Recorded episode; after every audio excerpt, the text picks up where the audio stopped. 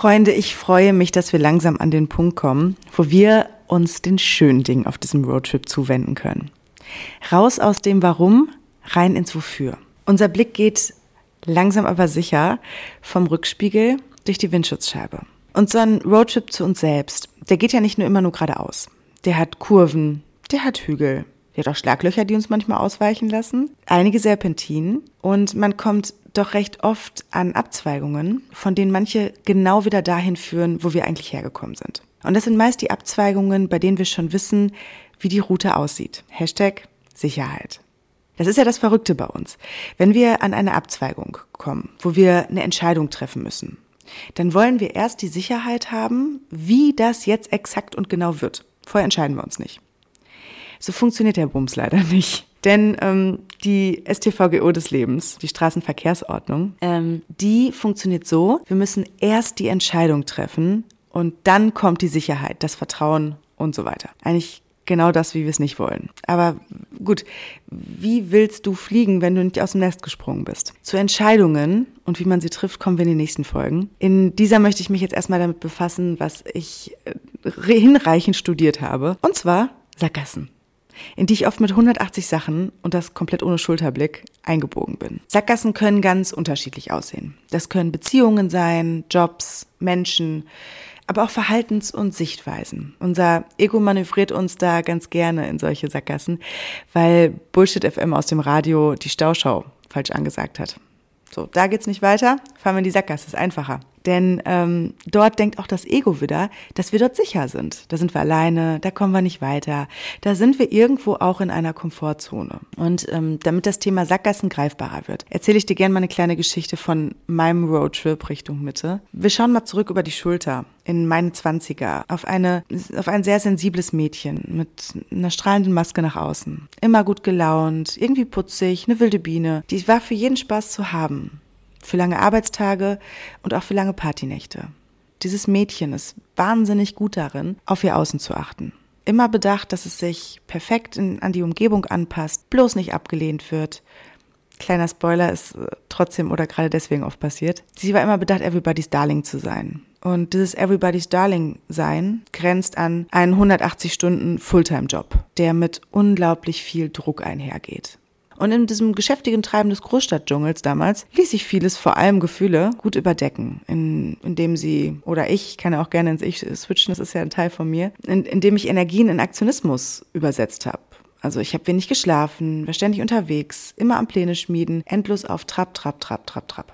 Hin und her, vor und zurück, von einem Extrem zum anderen. Entweder war ich die ganze Zeit unterwegs, habe äh, lange Nächte, lange Partynächte gehabt und dann war ich wieder super healthy und mache ein äh, zehn Tage Meditations, Meditationsschweige-Retreat. Ja. Wer nicht allzu genau hinsah, hat dabei meine Typ A-Effizienz ganz schön bewundert. Wow, was du alles machst, dabei schläfst du so wenig, wie kriegst du das alles hin? Ja, Hätte man damals ein bisschen mehr an der Oberfläche gekratzt, hätte man wahrscheinlich relativ schnell festgestellt, dass ich meinen Körper, mein ganzes System auf Trab gehalten habe, um mich nicht mit meinen Schatten auseinanderzusetzen und um mich schön von diesen emotionalen Themen, die in mir so viel Druck ausgelöst haben oder gewabert haben, abzulenken. Was bei mir noch dazu kam, war dann ein ständiger Krieg mit mir selber, mit meinem Körper, den ich natürlich auch nicht gut behandelt habe. Psychisch und physisch. Meine ja doch recht hohe Sensitivität, die ich habe und diese Feinfühligkeit, die hat mich schon in ganz jungen Jahren, sehe ich jetzt aus der Retrospektive, ganz schön überfordert. Das ich habe mich immer anders gefühlt. Nicht zugehörig, nicht richtig, irgendwie komisch. Warum sind alle anderen normal irgendwie und ich nicht? Ähm, ich habe mich nicht genug gefühlt. Ähm, ja, eigentlich irgendwie nie zu Hause und richtig. Dabei haben meine Eltern, äh, meine, meine Großeltern alles dafür getan, dass ich das konnte. Ich bin aber ein bisschen ein anderer Charakter in unserer Familie und das ist auch okay so. Und so wie jeder, glaube ich, individuell seinen Weg findet, gibt's immer in der Familie wahrscheinlich eine Person, die irgendwie ausschlägt. Mal ist es das schwarze Schaf, mal ist es das bunte Schaf. Und ähm, ich war wahrscheinlich das bunte und habe mich innerlich als schwarzes gefühlt. Dazu kam halt auch dann damals noch, dass ich so ein kleiner Empathieschwamm bin und aus, aus meinem Umfeld ganz, ganz, ganz viel aufnehme. Das, das wusste ich aber einfach damals noch nicht. Dass manche Dinge vielleicht auch einfach gar nicht meine sind. So, wer soll sich denn dabei zurechtfinden oder sich selbst finden. Ich habe es auf jeden Fall nicht getan. Also bog ich in die Sackgasse mit dem Schild Urlaub von mir selber ein. Das konnte wahlweise ein Druckabbau durch einen Stressausgleich durch Essen, Feiern, Sport, Rauchen und eigentlich alles, was sonst noch für kurze Momente nicht fühlen ließ, sein. Und zwar wollte ich nicht fühlen, was da eigentlich im Kofferraum lag und was, was aber gleichzeitig durch jedes Schlagloch eigentlich äh, fast durch die Kofferraumklappe hochkatapultiert wurde. Wenn ich daran zurückdenke, war ich innerlich eine ganz schön kleine Schrottlaube. ja, auch das gehört dazu. Das war part of my journey. Und das Bild Sackgasse, das nehme ich stellvertretend für Dinge, die wir tun, obwohl wir wissen, dass sie uns nicht gut tun. Du wirst wahrscheinlich wissen, was es bei dir ist. Denn es gibt, es gibt immer diese kleine Stimme in uns, unser inneres Navigationsgerät, unsere Intuition. Manchmal ist sie auch das Herz, die ganz ruhig sagt, lass es besser. Die aber nicht danach da sitzt und sagt, Edge Badge, wie scheiße warst du denn schon wieder? Das ist meistens unser Ego, sondern eher mitfühlend und sagt, eigentlich haben wir es gewusst. Sackgassen, die können kilometerlang sein bis wir zu dem Punkt kommen, an dem es dunkel wird. Und so dunkel, dass es scheinbar keine Wendemöglichkeit für uns alleine gibt. Und genau diesen Punkt, den möchte ich dir ersparen. Wenn wir Verhalten an den Tag legen, das uns in der Sackgasse hält, dann ist das eigentlich nur ein Hilferuf an uns selber. Von uns selbst an uns selbst. Jedes schlechte Verhalten oder vermeintlich schlechte Verhalten hat den Zweck, etwas in uns zu beschützen, etwas in uns ja, mm, dass etwas in uns möchte, dass es uns gut tut. Nur gut gemeint ist leider oft das Gegenteil von gut gemacht. Vielleicht erinnerst du dich an die Podcast-Folge mit dem Thema Angst und dem Thema Ego. Hör sie dir gerne nochmal an ähm, zur Auffrischung. Denn da habe ich da ganz gut mal erklärt, wofür denn eben diese ganzen äh, vermeintlich schweren Themen oder schwierigen Gefühle eigentlich da sind. Denn jedes Problem hat gleichzeitig eine Kompetenz. Okay, das ist jetzt aber eher in die Coaching-Richtung gedacht. So, ich möchte aber damit jetzt sagen, es geht nicht darum, turbo gesund, ayurvedisch oder asketisch oder sonst wie zu leben. Ich bin Fan davon, auf den, auf sein System, auf sein Energiesystem, auf seinen Körper zu hören, was es gerade braucht. Und wenn es mal kurz in die Sackgasse geht, das dann aber auch mal bewusst zu genießen, sich vielleicht auch in dem Moment mal kurz okay, ich weiß, dass ich drin stehe, ich kann, ich kann wieder raus. Ich brauche mich nicht verurteilen. Ich kann schnell wenden, statt bis zum Ende durchzufahren. Bei mir war der Auslöser des Drucks vor allem das Vergleichen. Vergleichen ist so unglaublich anstrengend und eigentlich das Patentrezept für Unglück. Es macht unglücklich, es bringt absolut nichts, in meinem Universum zumindest. Heißt nicht, dass man nicht mal rechts und links auf dem Weg gucken soll. Dann wird man ja, glaube ich, an tollen Inspirationsquellen vorbeifahren und auch nicht nur alleine irgendwie alles durchpreschen. Es ist schön. Ich glaube, wir kommen vom, vom Alleinkämpfertum ähm, die nächsten Jahre ins mehr und mehr ins Verbinden rein, weil da liegt die Power und da liegt die Kraft. Und es gilt sich allerdings dabei einfach nur nicht in den Vergleich zu setzen und zu sagen, warum hat Lieschen Müller das und das und ich nicht? Warum sieht Max Mustermann besser aus als ich? Und wenn wir auf die Welt kommen, da sind wir noch so schön eins, da sind wir verbunden. Und dann geht's los mit dem Vergleichen. Dann geht's los mit dem Druck von außen. Wir kriegen Konzepte drüber, Erziehungen. Ähm, wir kriegen gesagt, du musst in der Schule das und das machen. So und so ist es richtig. Obwohl wir vielleicht eine kleine innere Stimme in uns haben, die sagt, oh, irgendwie passt das für mich nicht so ganz. Und wir werden dann ganz schnell bewertet, wie schnell wir laufen lernen, ob das gut ist, ob wir schon aufs Töpfchen gehen, ob, äh, uh, das Kind spricht mit drei noch nicht, oh, das ist aber komisch. So, es kommen gesellschaftliche Regeln drauf. Und die Noten in der Schule, die machen es dann nicht noch besser. Und wenn es dann gerade auch noch mit der Pubertät und dem Körper losgeht, dann wird's oft so richtig anstrengend. Frauen müssen schön und schlank, Männer stark und erfolgreich sein. Eigentlich die direkte Formel fürs Unglück. Zur Beruhigung und Kompensation für all den Stress, den wir von außen drauf bekommen, gerade hochsensitive Menschen, greifen wir dann schnell zu Dingen wie Essen, Alkohol, Drogen, Sex. Und das ist dann eben diese Sackgasse. Damit wir da rauskommen, müssen wir uns umdrehen. Und dieser Drehmoment, der kostet uns eigentlich die meiste Kraft und erfordert wahnsinnig viel Mut. Denn diese Drehung, die ist eine Entscheidung. Das Verhalten, was man so schön als Druckventil, als Balsam, als wenn ich was nicht sehe, sieht's mich auch nicht, weggucken nutze, das gilt es abzulegen. Sei da bitte auch nicht direkt, auch wenn ich das jetzt so salopp sage, so streng mit dir. Das geht nicht von heute auf morgen. Du bist ja schließlich auch nicht an einem Tag da reingefahren. Lob dich für jeden kleinen Millimeter, den du siehst, erstmal, bevor du dich bewegst. Such dir Menschen, die dir bei diesem Prozess helfen. Ich mache das zum Beispiel total gerne, denn mir hat gerade eine Begleitung in Form von Coaching, in Form von Sparingspartner sein, also in Form von, da ist einfach jemand, der ist schon mal diesen Weg gegangen. Der leuchtet mit dir vielleicht auch mit deiner Taschenlampe in deinem Weg rum, weil mein Weg ist nicht deiner. Aber es hilft. Es hilft zu merken, we are all in this together. Keiner muss das alleine machen. Vor allem hilft sowas dabei, dass der Kopf mitspielt, weil man erzählt sich ja dann doch gerne wieder Geschichten. Diese neuen neuronalen Trampelpfade, die dann gebildet werden, die sind auch erstmal anstrengend. Persönlicher Pionier für sein eigenes Verhalten zu sein, ist oft undankbar und anstrengend. Aber das, was bei rauskommt, das lohnt sich, das verspreche ich dir. Wichtig ist jetzt, dass wir an diesem entscheidenden Wendepunkt nicht versuchen. Versuchen machen wir hier nicht. Versuchen suggeriert nämlich deinem Unterbewusstsein, dass doch etwas irgendwie was in dir ist, was sich eine Hintertür aufhält. Was sagt, ach, hat wieder nicht geklappt, wusste ich doch.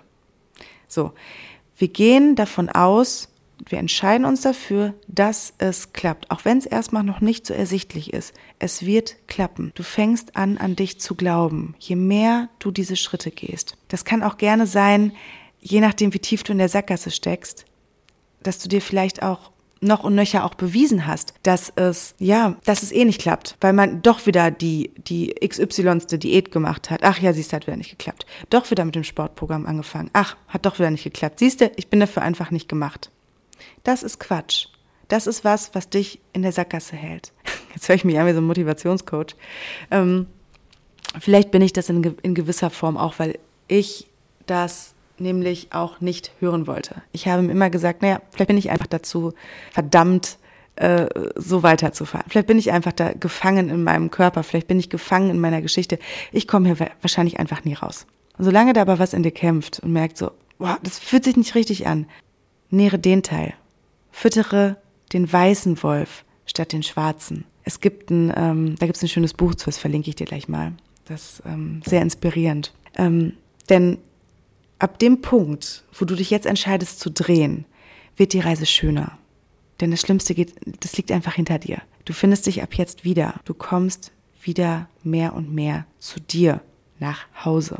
Stell dir das so vor, als würde das Ablegen des Verhaltens so und das Betäuben und durch dieses Betäuben, was man ja dann macht, man, man stopft ja etwas. Egal mit welchem Mittel, das kann auch Shoppen sein. Das kann sonst was sein alles, was von außen, was du dir von außen reinziehst, um irgendwas in dir wegzumachen. Ne, sei es auch nur eine Lehre. Ähm, wenn du aber diese Lehre mal zulässt, dann wird ein Kanal frei, auf dem du wieder deine Intuition empfangen kannst. Diese leise Stimme, die dir eigentlich immer den richtigen Weg zeigt.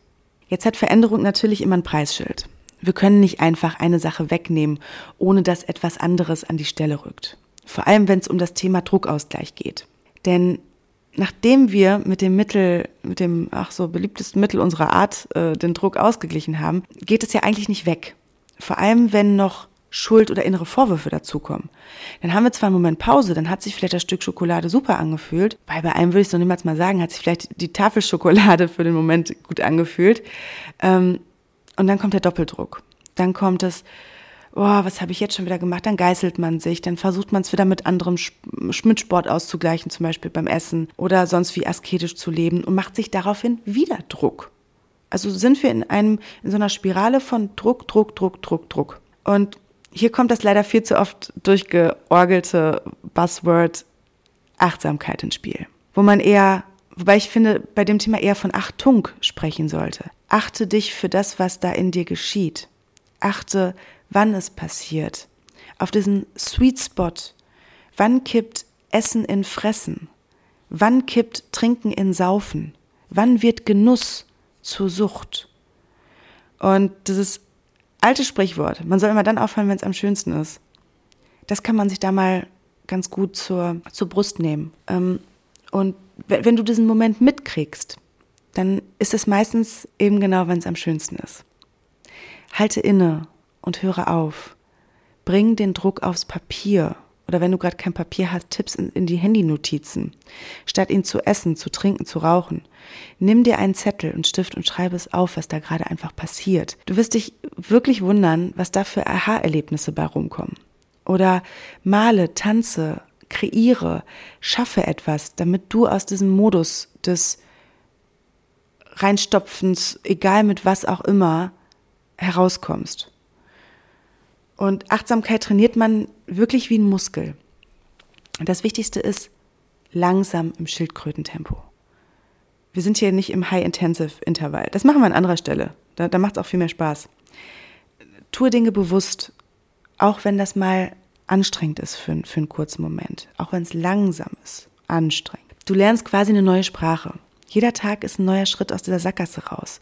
Gerade wenn du innerlich das Stoppschild nimmst und wenn das Muster kommt, dann, dann greift dir diese Krücke, die eben aus der Sackgasse hilft. Was auch immer das für dich ist, das find, findest du raus, vielleicht auch manchmal, wenn du dich fragst, was habe ich als Kind gerne gemacht? Was, was, was habe ich gern getan? Wobei habe ich die Zeit und alles andere um mich herum vergessen? Und wenn wir jetzt in dieser Sackgasse wenden, dann wenden wir uns auch vom, wie schon am Anfang gesagt, vom Warum ins Wofür. Das kann man sich ohnehin mal so hinter die Löffel schreiben und im täglichen Wortschatz ersetzen. Warum führt ins Problem Wofür in die Lösung? Warum macht eng und klein? Wofür macht weit? Wofür passiert das gerade alles? Und wenn du merkst, wofür sich in dir diese Muster festgefahren haben, dann fällt es dir auch deutlich leichter, diese innere Rollenverteilung zu ändern. Kann ich mir den Urlaub von mir selbst auch irgendwie anders nehmen? Muss ich ihn noch nehmen, wenn das, was sich da meldet, einfach mal angesehen wurde? Und wie führen mich diese Schattenthemen wieder auf den Weg zu mir? Meinen Wünschen und dem Großen, wofür ich hier bin. Ich habe das Gefühl, solange wir nicht unseren Zweck der Existenz leben, führt unser Leben tatsächlich oft in Sackgasse oder zumindest immer wieder an dieselbe Stelle. Und wir wundern uns, beschweren uns, sind irgendwie unzufrieden und kriegen es nicht gegriffen. Und da gibt es ein ganz schönes Buch, das ist, glaube ich, seit Jahren schon auf der Spiegel-Bestsellerliste geparkt. Kaffee am Rande der Welt von John Strilecki wird der Gute, glaube ich, ausgesprochen. Führt, das ist das Buch, das führt auf eine ganz leichte und schöne Weise eben an genau diese Themen heran. Das ist nicht, sondern ich äh, stehe hier mit erhobenem Zeigefinger, ähm, äh, Persönlichkeitsentwicklungsbuch, sondern ein ganz schöner, kurzer Roman, der einige Dominosteine anstößt. So kurz gefasst beschreibt er in dem Café am Rande der Welt, dass die meisten Menschen nicht das tun, was sie wirklich wollen, sondern das, was von ihnen erwartet. Wir gehen den einfachsten Weg, den des geringsten Widerstandes. Wer nicht aneckt, der muss auch keinen Widerstand leisten. Dazu kommt, dass viele Menschen einen omnipräsenten Wunsch nach Konsum verspüren, um sich von, für die geleistete Arbeit, die irgendwie gar nicht richtig ihrs ist, zu belohnen. Und je mehr wir dieser Arbeit, die wir irgendwie eigentlich gar nicht wollen, nachgehen, desto mehr konsumieren wir. Quasi als Ausgleich. Wieder als Druckausgleich um die eigentliche Unzufriedenheit, die wir in uns drin spüren, diese leise Stimme, die sagt, hey, eigentlich würdest du was anderes machen. Und zack, sind wir wieder in der Sackgasse. Das kann auch sein, dass du ähm, deinem, deinem Partner nicht sagst, was du für Bedürfnisse hast, oder deiner Partnerin, was deine Bedürfnisse sind. Deinem Chef vielleicht sagst, oh, das, das ist mir jetzt gerade ein bisschen zu viel. Dich eigentlich wegdrehst von deiner Authentizität und dem, was du bist. Und er fragt in diesem Buch immer, bringt es sie ihrer Erfahrung nach, ihrem Zweck der Existenz näher, wenn sie tun, was die meisten Menschen tun? Natürlich nicht. Du hast deinen eigenen Weg. Wenn du immer nur rechts und links guckst, wie es die anderen machen, dann bist du eine schlechte Kopie, die auch wieder in eine Sackgasse steuert. Ja, es macht uns natürlich Angst, den Kopf aus der Herde zu strecken. Das haben wir auch nicht gelernt. Und da habe ich auch vollstes Mitgefühl. Ich bin, glaube ich, auch nur so energisch immer bei diesen Themen, weil ich so im Rückblickend sehe, wie viel unnötige Zeit mich das gekostet hat weiß, der, der Spiri-Anteil in mir, der sagt jetzt mal alles richtig, so lange es dauert, wie es dauert. Und ein anderer Anteil sagt, Mann, hätte ich gern ein bisschen früher alles schon gewusst. Ja, gut. Deswegen sitzen wir hier. Aber wir haben es einfach von klein auf nicht gelernt, auf uns selbst und unser inneres Navi zu hören und uns, ja, und genau zu fühlen, was sich eigentlich gut anfühlt. Dazu auch, dass man sich, ja, dazu gehört, dass man sich Schwächen eingestehen muss und auf Konfrontationen eben stößt. Nee, so möchte ich das nicht mehr machen, das macht mich unglücklich, ich brauche vielleicht was anderes. Das sind Sätze, die uns vielleicht eher nicht mal so leicht über die Lippen gehen. Und mit so einer Veränderung, da geht einfach auch jedes Mal ein Abschied und was Ungewisses einher in eine Zukunft, die wir einfach noch nicht kennen. Aber no risk, no story. Und auf diesem Weg, den wir dann einschlagen, da locken dann an jeder Ecke wieder süße Versuchungen, die wieder einfache Wege aufzeigen, Abkürzungen oder sagen, naja, da wo du warst, da war es ja doch ein bisschen easier. Du warst zwar nicht glücklich, aber es war entspannter, oberflächlich. Die Sackgasse kann manchmal tatsächlich aussehen wie der Weg in unsere Wünsche. Das habe ich feststellen dürfen. Und je mehr ich aber zu meiner Intuition komme, umso leichter erkenne ich das Ganze. Und umso leichter kann ich mich auch wieder einnorden. So, wir machen das auf unserem Roadtrip jetzt nicht mehr in die Sackgassen fahren, sondern wir fahren Richtung Sinn. Wir fahren Richtung Wünsche. Wir fahren Richtung Träume. Und ich will das gar nicht so lapidar runterspielen, denn unser Sinn, unsere Bestimmung zu finden, das ist vielleicht eines der schwersten Dinge. Vor allem am Anfang, wenn wir die Wegweiser, die uns das Leben gibt, noch gar nicht richtig lesen können. Und da kommt jetzt meine Bestimmung ins Spiel. Für sowas bin ich einfach hier. Für sowas mache ich diesen Podcast. Mir macht es von Herzen so, so, so viel Spaß und das Leben zu verstehen als eine Art Schnitzeljagd. Zu sehen, wow, was gibt uns das Leben alles an Wegweisern, damit wir dahin kommen, wo wir hin wollen, damit wir dahin kommen, wo wir hin sollen, wo wir vielleicht noch gar nicht wissen, dass wir hin wollen. Und egal was gerade bei dir ist, was dich unzufrieden macht, ich will dir Mut machen, dass du wenden kannst. Ich kann zwar nicht wissen, was genau in diesem Moment für dich das Beste ist. Ich kann aber eine Brücke und eine Leitplanke bauen, die dich wiederum an deine innere Stimme anknüpft, an die Intuition führt. Diese Stimme, die ganz, ganz, ganz, ganz genau weiß, wo es lang geht. Fangen wir also in den kommenden Folgen mit Entscheidungen und Wünschen an. Die sind das erste Anzeichen, dass man entschlüsseln kann, wo es hingehen soll. Und das macht Spaß.